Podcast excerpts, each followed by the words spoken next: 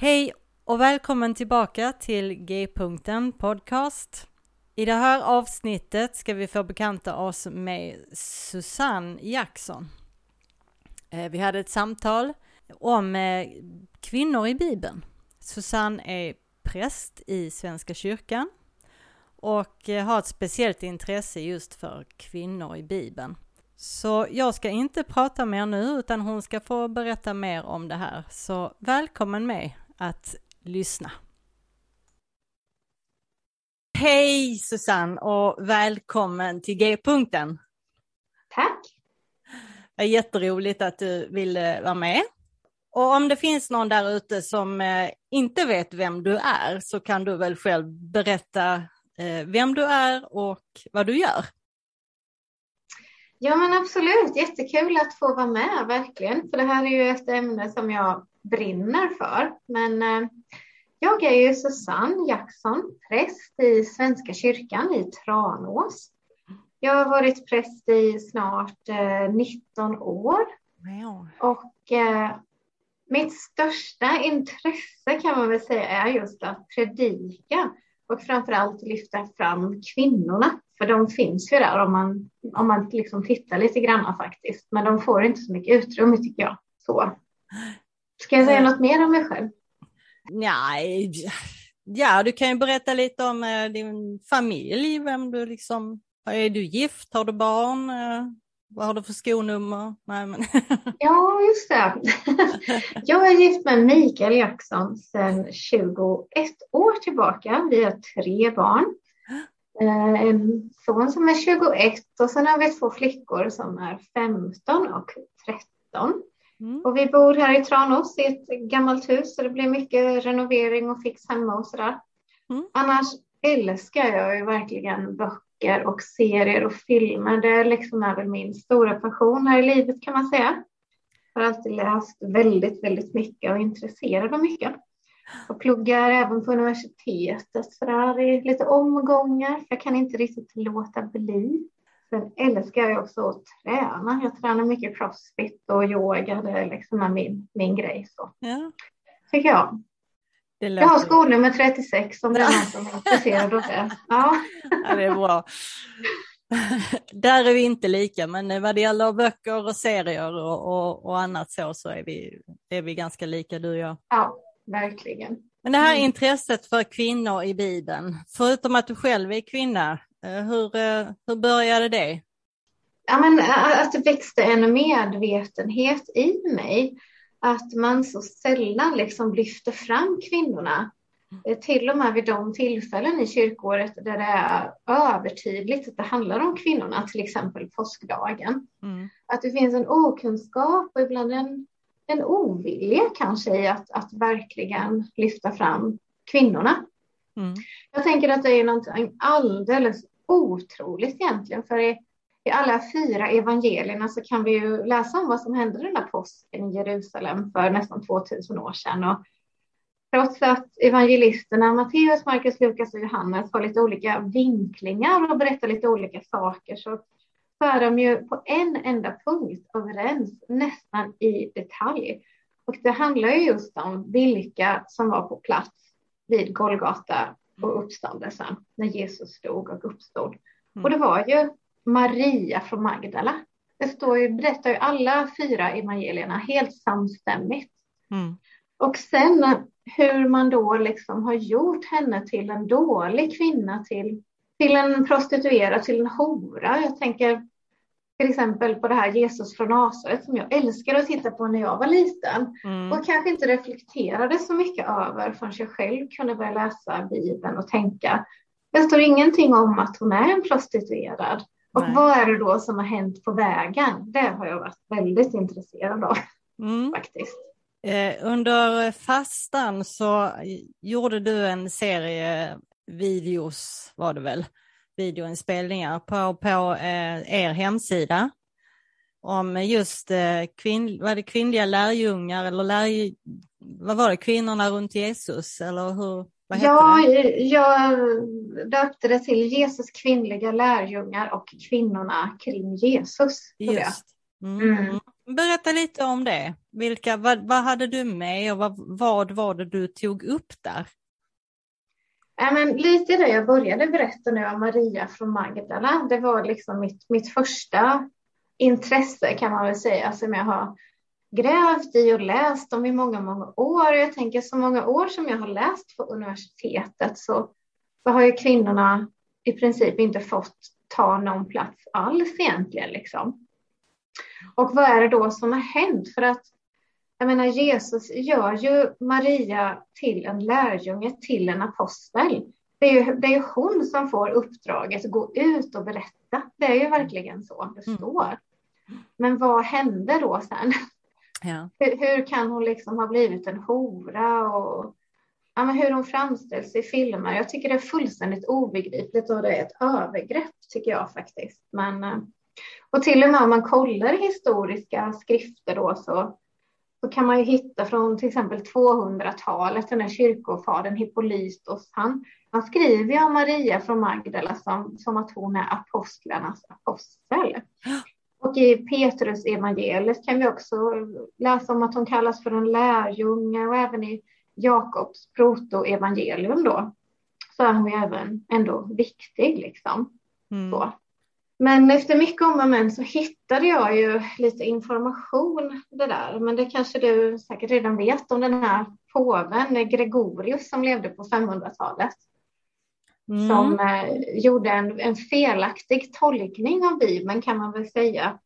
Då han felaktigt kopplade ihop synderskan i Simons hus som det står om i Lukas evangeliet där. Just. Med just Maria från Magdala. Han liksom blandar ihop de där kvinnorna någonstans. Och, och när sen det där misstaget upptäcktes så var det ju redan för sent. Hon hade redan fått det där dåliga ryktet och fått en stämpel på sig som en dålig kvinna. Mm. Så hon gick liksom från att ha varit en lärjunge med det här uppdraget att gå och berätta till istället bli den omvända skökan. Och jag, jag tänker, wow, hur kan det få gå till så här? Varför sa han inte bara, ja men jag har gjort fel, jag blandar ihop liksom. Mm. Så jag tycker det är obegripligt hur lite som kan uh, förstöra en kvinnas rykte mm. i Bibeln. Ja. Det är för himla sorgligt. Där. Ja, för hon, eh, precis som du säger så var hon ju den första, den första aposteln. Mm. Berätta för de andra att mm. jag har uppstått. Och eh, jag hörde en annan, en annan podcast som pratade just om eh, det kvinnliga apostoliska eh, och pratade om Maria från Magdala. Och att just det här med Magdala, att det, det ordet Magdala egentligen betyder torn. Mm. Att det kan vara vilken stad som helst med torn i. Och kanske att det inte betydde då att hon var från Magdala utan att det kan rent av ha varit ett smeknamn på henne. Precis som mm. Petrus Klippan eller eh, Johannes och Jakob och Johannes som var Oskans söner och, och så. Kanske hon var Maria Tornet, det kraftiga, det mm. starka. Mm. Mm. Det finns många sätt att se på det, det finns många synvinklar på något sätt. Men man ja, har inte verkligen. gjort det vad det gäller kvinnorna. Och, det finns men, ju en men, väldigt äh, intressant eh, serie på SVT också som heter Bibelns kvinnor och sånt där, när två forskare ger sig mm. ut för att undersöka. De pratar också lite om Maria från Magdala. Mm. Att kanske det kommer just ifrån fisktornet som du säger. Precis, ja. ja. Och sen också att hon heter Mary av Magdala på mm. engelska, inte from. Det indikerar ju också liksom mm. det du säger faktiskt, det stärker det. Ja, mm. precis. Eh, men den här serien du gjorde, var det bara Maria du tog upp eller var det fler eh, kvinnor där? Nej, men det var ju fler kvinnor också. Så tänker jag det som faktiskt står i Lukas evangeliets åttonde kapitel. Där det, där det står ju så här. Därefter vandrade han, Jesus då, från stad till stad och från by till by och förkunnade budskapet om Guds rike. Med honom följde de tolv och några kvinnor som hade blivit botade från onda andar och från sjukdomar. Maria, hon från Magdala, som sju demoner hade farit ut ur. Johanna, hustru till Herodes förvaltare Kusas. Susanna och många andra som hjälpte dem med sina tillgångar. Det det faktiskt står här är ju att, eh, att de här kvinnorna som räknades upp här var ju en slags sponsor åt Jesus och de manliga lärjungarna då. De betalar deras räkningar med andra ord. Mm, precis, smidigt va? Mm. Och jag tänker det här har ju också stått här i evigheters evighet och ingen har liksom pekat på att det står just där. Tänker jag. Märkligt va? Ja men det är märkligt, men det står ju liksom klart och tydligt liksom. Så nej, men det här med Susanna och Johanna är också väldigt spännande. Den här Johanna som är gift med Kusas då, eh, förvaltare hos kung Herodes till exempel. Det är ju ja. jättespännande. Spännande. Ja. Det står ju att även hon hade blivit helad av Jesus. Och, menar att, att hon var gift med den här Kusas berättar ju att hon hade säkert en ganska hög ställning i samhället och bara det var ju anmärkningsvärt tänker jag att ge upp det och följa Jesus. Så. Ja, det måste ha varit lite speciellt för honom då, att hans ja. fru följer Jesus och han själv jobbar för Herodes. Ja, men precis. Det måste ha varit en risk, liksom, tänker jag faktiskt. En, en ganska stor risk. Och... Nej, men det står ju också i Lukas evangeliet lite senare där vid uppståndelsen att hon var med. Att Johanna också var ett av de här ögonvittnena som, som fick berätta för uppståndelsen för de andra. Så mm. även hon var ju en viktig person. Eh, trots att hon inte har en enda replik i Bibeln i och för sig. Har hon inte. Nej, mm. så är det ju. Men eh, det, har, det har ju säkert också med det att göra vad det var man eh, koncentrerade sig på när man skrev ner. För det var mm. ju inte viktigt på den tiden vad kvinnor gjorde och sa egentligen. Nej. För att de Nej. överhuvudtaget finns med där, det är ju ja, men det är mm. ganska anmärkningsvärt ändå. Ja, verkligen. Och sen berättas det också om Salome då i, i Markus evangeliet att, att hon var en av kvinnorna som var med vid korsfästelsen och uppståndelsen. Och jag tror det var de här kvinnorna i den här serien på SVT som hette kanske Jesu kvinnliga lärjungar eller något sånt där, som berättade om en grotta som de hade hittat som var tillägnad just Salome. Eh, och det går att dra vissa slutsatser om henne av det som de har liksom hittat inuti grottan som är skrivet i taken och på väggen och så. Det är väldigt spännande. Och, och att hon kallas där hela tiden för Sankta Salome. Och att det indikerar ju också liksom att hon eh, att hon kanske var en av dem som hade botat också och kanske hade även hon liksom helande krafter som Jesus. Alltså det vet vi inte, men det finns mycket. som är spännande faktiskt. Men, men det, liksom, det som är väldigt störigt i det här det är ju varför kvinnorna har försvunnit ut ur historien. Och vi hörde ju det där om den här påven Gregorius men, men även Konstantin den store var ju en stor orsak till att kvinnorna fick eh, mindre att säga till om liksom när han antog kristendomen då, att det skulle vara rådande i romarriket. Det skulle bli statsreligion år 313 tror jag det var. Eh, så låg han bakom väldigt stora förändringar inom just eh, kristendomen. Så. Mm. Det var ju liksom egentligen inte meningen att Jesus skulle starta en ny religion. Det hette ju bara Jesusrörelsen från, från början. Han ville ju bara reformera judendomen. Så man kan ju tänka sig att det tog ett litet tag innan, innan det blev så. Men, eh, ja, men han fasade ju liksom ut eh, kvinnorna och deras betydelse. Det kan man ju även liksom se inom katolska kyrkan hur lite utrymme kvinnorna har förutom då Maria, Jesus mamma där. Om vi liksom kollar på Peterskyrkan, vilka det är som står där uppe, det är ju liksom killarna. Avbildade som eh, statyer och sådär. Mm. Precis. Även då Maria, alltså Jesu, Jesu mor, hon, eh, hon avbildas, det finns ju alltså hur många tavlor och målningar och så av henne som, som helst eh, under, mm. Under århundradena. Och om man går tillbaka till då 200-talet någonstans så finns det väl målningar där hon liksom eh, står, med, står och tittar rakt fram med armarna utåt, ungefär som en, eh, ja, men en predikant eller en biskop eller en, eh, ja, en stor ledare. Och sen lite längre fram så blir hon lite mer tittar lite mer neråt och inte så mycket och sen när man väl kommer fram i, till 12-1500-talet någonstans så då har man den här som vi brukar titta, eller som vi brukar se Maria när hon tittar ner åt sidan och är väldigt sådär kvinnlig, om man säger. Mm. Alltså, undergiven. Undergiven ja. är rätt ord, ja precis. Och, och sen har det varit så, man, som du sa inom katolska kyrkan, där har man ju bara väldigt, väldigt betonat att uh, hon är, hennes, uh, hur oskyldig hon är och hennes, mm.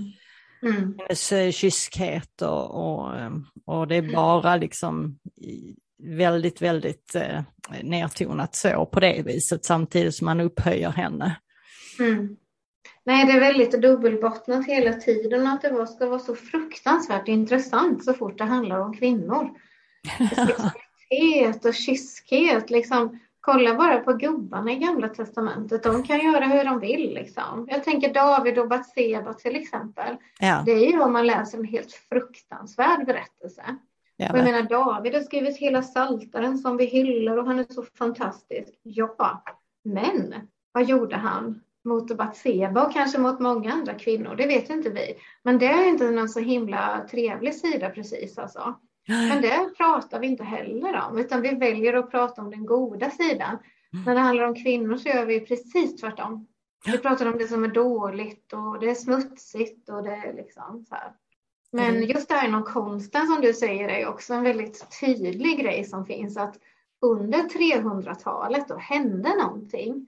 Det kan ju inte vara en slump att det sammanföll just med att kristendomen blev statsreligion där i romarriket så, utan Liksom, jag vet att jag såg någon bild på Marta och Maria och Lazarus till exempel, när de står bredvid varandra och de är jämlikar och sådär. Och, och sen en bild från kanske hundra år senare. Ja, men då ligger kvinnorna på golvet. Åh, oh, de är så undergivna så de syns knappt. De ser ut som en liten huskatt som ligger där.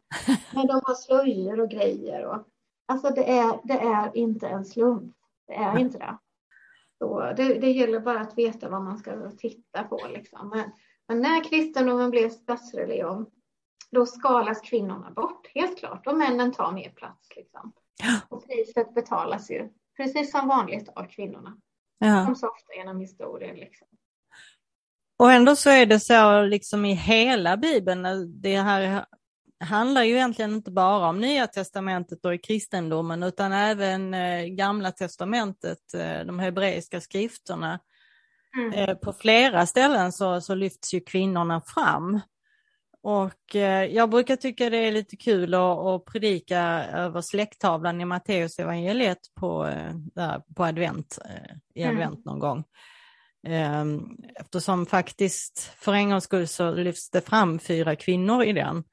Mm. Förutom med Maria själv då. Mm. Ur gamla testamentet. Och det är, det är ju verkligen kvinnor som har som har rykten, som har etiketter. Som, eh, det är Rahab som är en eh, sköka, prostituerad och det är, eh, mm. det är Tamar som mm. förförde sin svärfar och, och så vidare. Mm. Och det är Rut som är moabitiska, som inte alls, ja ingen av de här tillhör ju det israeliska folket. Och så är det Batseba då, fast hon heter ju då Urias hustru. Liksom. Ja, men det, hon är ju ändå med där. Och mm. samtidigt sen är det då Maria som, eh, som är en, eh, liksom en tonårsflicka som får ett barn innan hon är gift. Mm. Eh, så, så det, ja, det finns ju så himla mycket att, att gräva fram där. Och mm. så läser man om de här sen då i Gamla Testamentet, i deras berättelser, så huh, man blir ju nästan svettig. Men tänk att det står där. Och, men det är ingenting som man eh, predikar om. Man predikar om eh, David och, och eh, David och Goliat och man predikar om de här liksom andra, de stora krigarna och de stora männen i Bibeln, men, men inte om kvinnorna. Nej, jag, jag gör ju faktiskt det sedan flera år tillbaka. Alltså Ja. på söndagarna kan man ju inte alltid välja liksom, text och så. Det, men till exempel i onsdag så, så hade jag, alltså skulle jag ha en andakt. Och då läste vi först från Psaltaren 23 av David och berättade lite om honom. Och sen berättade jag också Batsebas berättelse. Gjorde jag.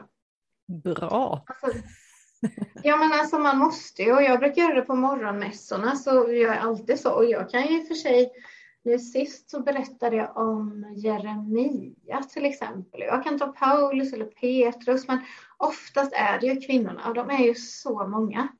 Jag vet inte om du har den här boken, den är helt fantastisk, Bibelns kvinnor. Den såg jag häromdagen eh, och eh, tänkte att den måste jag köpa. Alltså det måste du, för det är, det är det bästa jag har läst i hela mitt liv som handlar om detta. Det är så fantastisk och nej, men det är jättemycket liksom inspiration och hon liksom ger kvinnorna upprättelse och lyfter dem. Och, men som hon säger, det är ju oftast inga trevliga berättelser liksom om kvinnorna i Bibeln.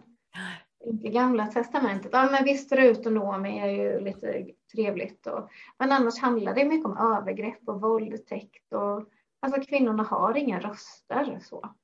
Nej, Men, men det kan ju vi ändra på, tänker jag. Vi kan berätta deras berättelser. absolut. Upprätta dem. Och, Ja, det finns ju en bok till som är lite, ja, ju, har ju några år på nacken nu, men det är ju Ylva Egerhorns eh, Kryddad Ja. olja. mm, Eh, och, och den har jag, den, eh, den lyssnade jag på nu inför det här tänkte jag. Och eh, det är ju också en sån här som man, oh, man blir Ja. lite upplyft av ändå, för de verkligen Mm. lyfter fram eh, många av kvinnorna. ja, den är ju fantastisk. Den har varit min husbibel i många år. Ja, precis. Det finns ju även en manlig motsvarighet som heter Där lejonen bor som handlar om männen i Bibeln. Den är också väldigt bra. Ja, det ska vi kolla Mm. upp. Eh, ja, men jag tänkte på, det finns ju, och det har jag inte vetat innan förrän eh, ja, jag hörde talas om det, det finns ju också redan i eh, någon av Moseböcker, eller Josua är det kanske, när de hade kommit in i landet där i alla fall, eh, det, det Mm. förlovade landet, eh, så eh, blev de ju tilldelade mark, de här olika familjerna, de blev tilldel- tilldelade mark, men det var ju några kvinnor där eller någon, några döttrar som inte hade några bröder och deras far eh, inte levde längre. Som faktiskt eh, eh, lyckades prata till sig att de skulle få ha eh, få egen mark. Och det blev så. Mm. Och det är liksom, det, det, det står där. Rent, men det hade jag aldrig hört talas om förr. För det Nej, ingen- det har jag aldrig hört någon predika över heller. nej, nej. Det. Nej.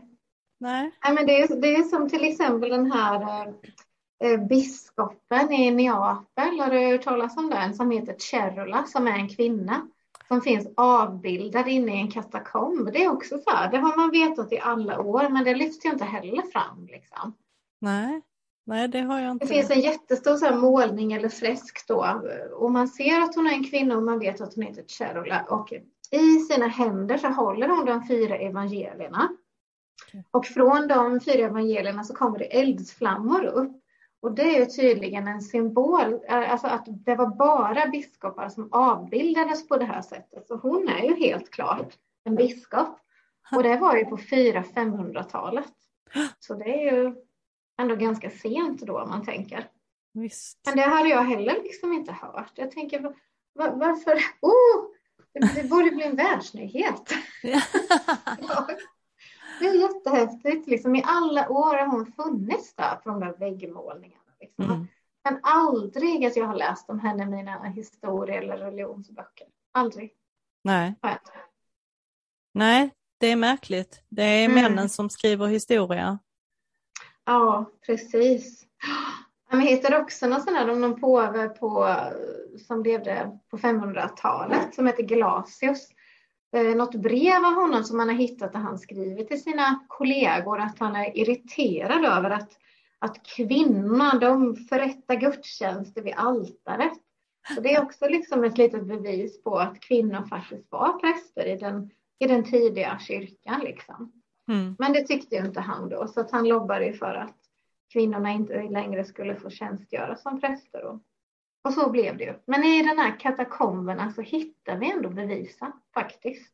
Det är rätt häftigt tycker jag. Det är väldigt spännande och det att, att gräva vidare. Men något som är tråkigt med tycker jag när det handlar om kvinnorna i framförallt det gamla testamentet är att de inte har några namn.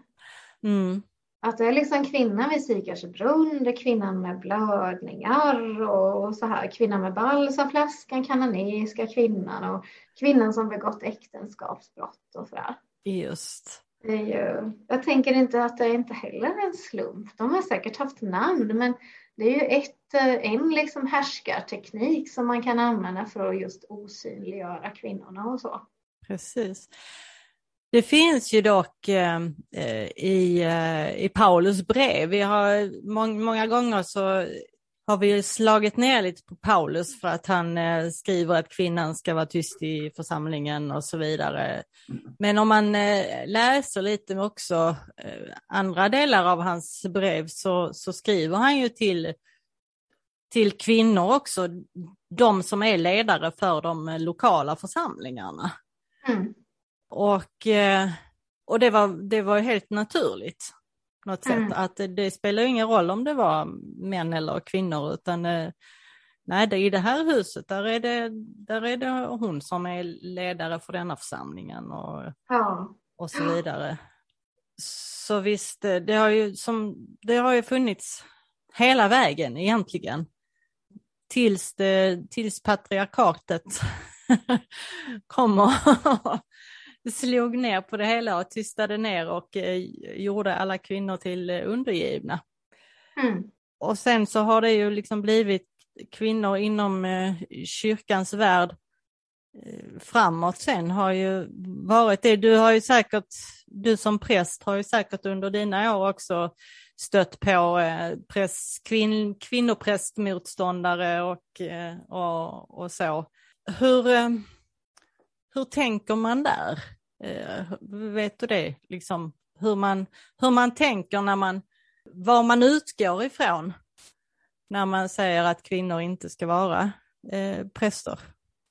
Det är ganska mycket Paulus skulle jag tro. Ja. Man tar ju liksom lite lösryckta bibelord och dänger i skallen på folk. Liksom. Men jag tänker, Bibeln är en väldigt komplex bok skriven över en otroligt lång tid. Liksom. Men om man om man sammanfattar Jesus budskap så eh, är det ju egentligen kan man väl säga att eh, ja, men vi ska älska varandra liksom. Älska våra medmänniskor som oss själva egentligen och vi ska be för våra fiender.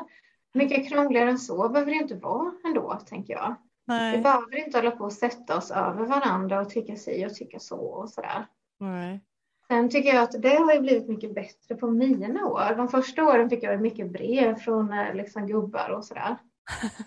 Som eh, talade om för mig hur fel jag var. Och sen ju äldre jag blivit desto bättre har det också blivit. Eller desto enklare har det blivit ska jag säga. Mm. Det är liksom inte lite, lika lätt att knäppa en på näsan. Och jag kan ha fått höra att jag är bara en liten flicksnärta och att jag är så söt och sådär. Liksom. Och, nej, men ofta det där just med utseendet är det ju som att folk tycker att de har rätt mm. Eh, att eh, tycka någonting om. Jag tänker det har ingenting med att göra med min profession liksom. Nej. Och så. Men vad jag, vad jag tycker att jag har märkt de senaste åren är ju att människor är inte så intresserade av att höra sånt här om kanske kvinnorna i Bibeln eller, eller för den del kvinnornas situation i Sverige eller i världen idag. Nej. Det är för obekvämt. Vi har inte kommit så långt alltså. Nej. Och ändå är det Malala och Greta Thunberg och kvinnorna, som, de unga kvinnorna som faktiskt vågar eh, stå upp och eh, tala sanningen till makten. Ja, men så är det också. Men jag tänker i, i, i, som så många gånger så är det ju en enda sak som förenar. Och det är ju att och det är vi också så ovilliga att prata om, för vi vill inte liksom trampa någon på tårna. Men alla sexualbrott, i princip nästan alla, 98,8 procent är det ju, Och de mesta av brotten som begås är just av män. Jag tänker att där i ligger ju någonting väldigt viktigt. Liksom innan alla gormar, inte alla män, tänker jag, men håll truten då. Gör någonting istället du. Precis mm. som jag måste höja min röst för alla hbtq-personer till exempel. Där är ju min röst viktig. Mm. Och precis som männens röster är viktiga för oss kvinnor. Mm. Alltså, jämställdhet är ju inte som kladdkaka liksom. Det blir ju inte liksom det blir inte mindre kvar till männen bara för att kvinnor får samma rättigheter. Tänker jag. Nej. Nej, så är det. Och om man, om man ska utgå från Paulus för att trycka ner kvinnor så är det ju han som eh, skriver att det finns inte längre man eller kvinna, mm. Eh, fri eller slav eller så vidare, utan alla är ett. Mm. Alla är vi ett i Kristus. Vad blev det av i, i den här diskussionen egentligen? Nej, men precis, och det är så både i samhället liksom och i, eh, i kyrkan. Att det är patriarkatet som styr och, och vår ovilja att ens vilja se det och nämna det vid namn, det gör ju att det blir väldigt krångligt och väldigt fel. Mm. Eh, för, för det är inte verkligheten. Nej, att vi är helt jämställda är det inte. Det är lite kul att se Svenska kyrkan i Tranås nu tycker jag. Bara sen eh, när vi kom så var det ju ja, då var, det var någon som var mammaledig och sen var det du som var kvinnlig präst. Mm. Eh, resten var män. Nu är det ju tvärtom. Ja. Kyrkoherden är en kvinna, en ung kvinna mm. dess, dessutom. Ja. Eh, och eh, blir det tre, tre till? Två till? Ja, vi är tre kvinnor och en man nu. Ja, precis. Mm. Ja, nej, det är jätteroligt. Det är helt fantastiskt. Ja. Jag är så glad för Hanna. Det är så roligt, verkligen. Ja, verkligen. Mm. Så det, det, det, går framåt. Ni, ni gör ett bra jobb för eh, de kvinnliga lärjungarna.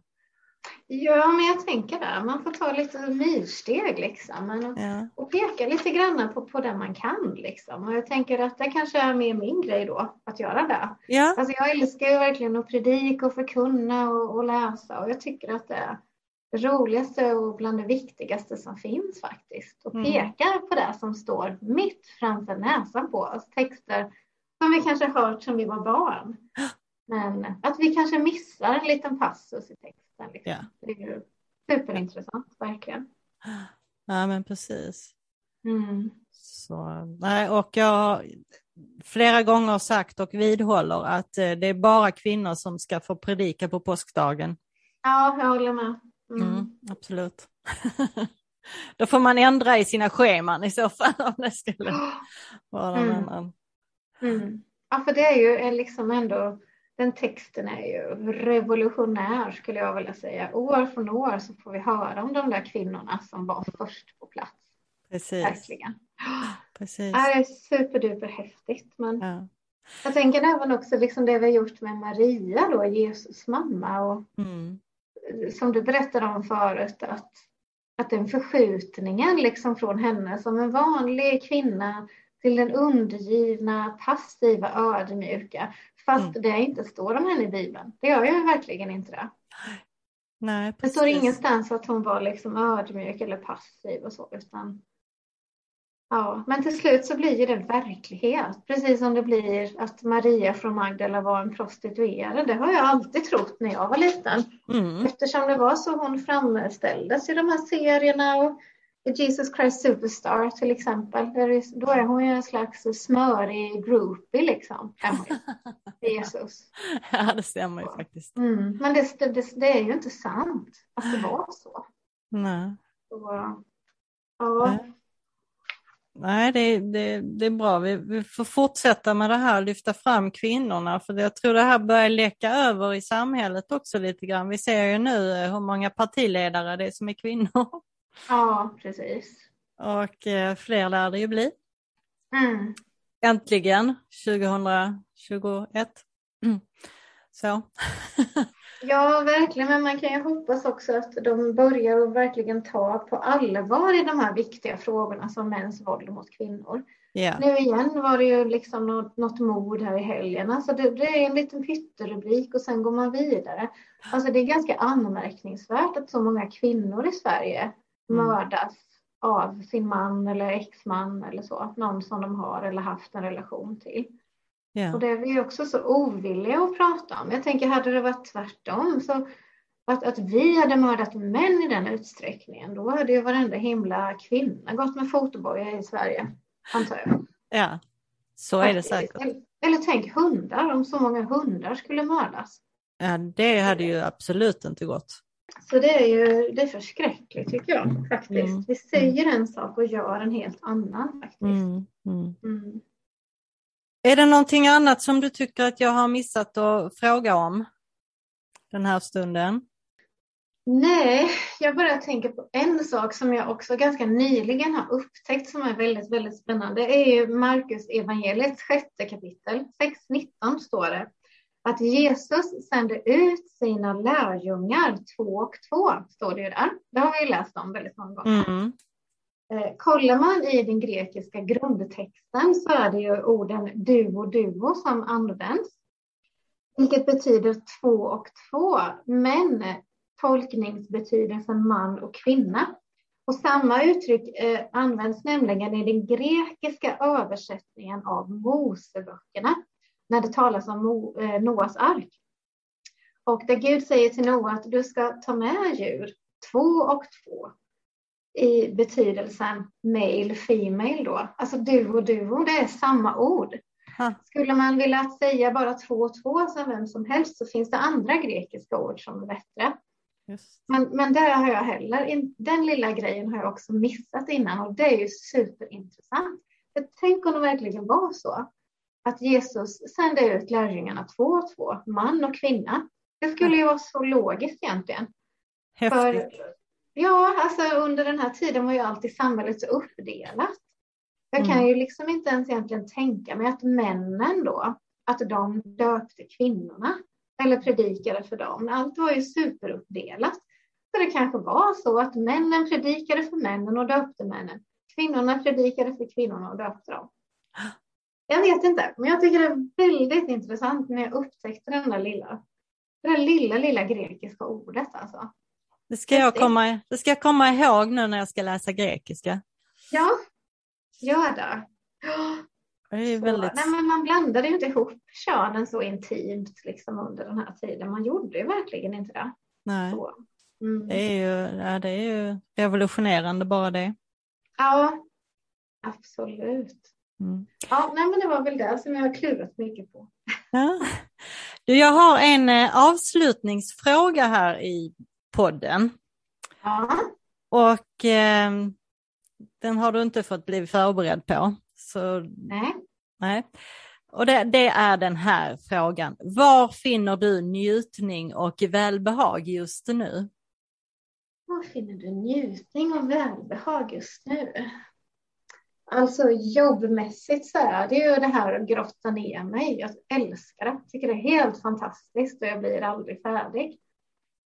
Men, eh, ja, men privat är det väl få ja, vara hemma. Jag älskar att vara hemma och jag älskar min träning och mina serier och böcker och ja, vara del i mina barns liv liksom. Och att det här himla corona ska gå över snart också. Mm. Men det var väl ett bra svar tycker jag. Mm. Mm. Men du, tack så jättemycket för att du ville vara med och prata om kvinnor i Bibeln. Tack för att jag fick vara med. Jättespännande. Det är inte alls omöjligt att jag hör av mig igen och eh, så får vi prata vidare om det. Det får du gärna göra. Tack Mm. snälla. Ha det så gott. Ha det så gott, hej hej! Hej. Det var Susanne Jackson. Så jag hoppas att ni tyckte att det var lika intressant som jag tyckte. Eh, Nästa vecka kommer ett nytt avsnitt. Så vi hörs igen då och till dess sköt om er och försök att finna njutning i livet. Grace and peace.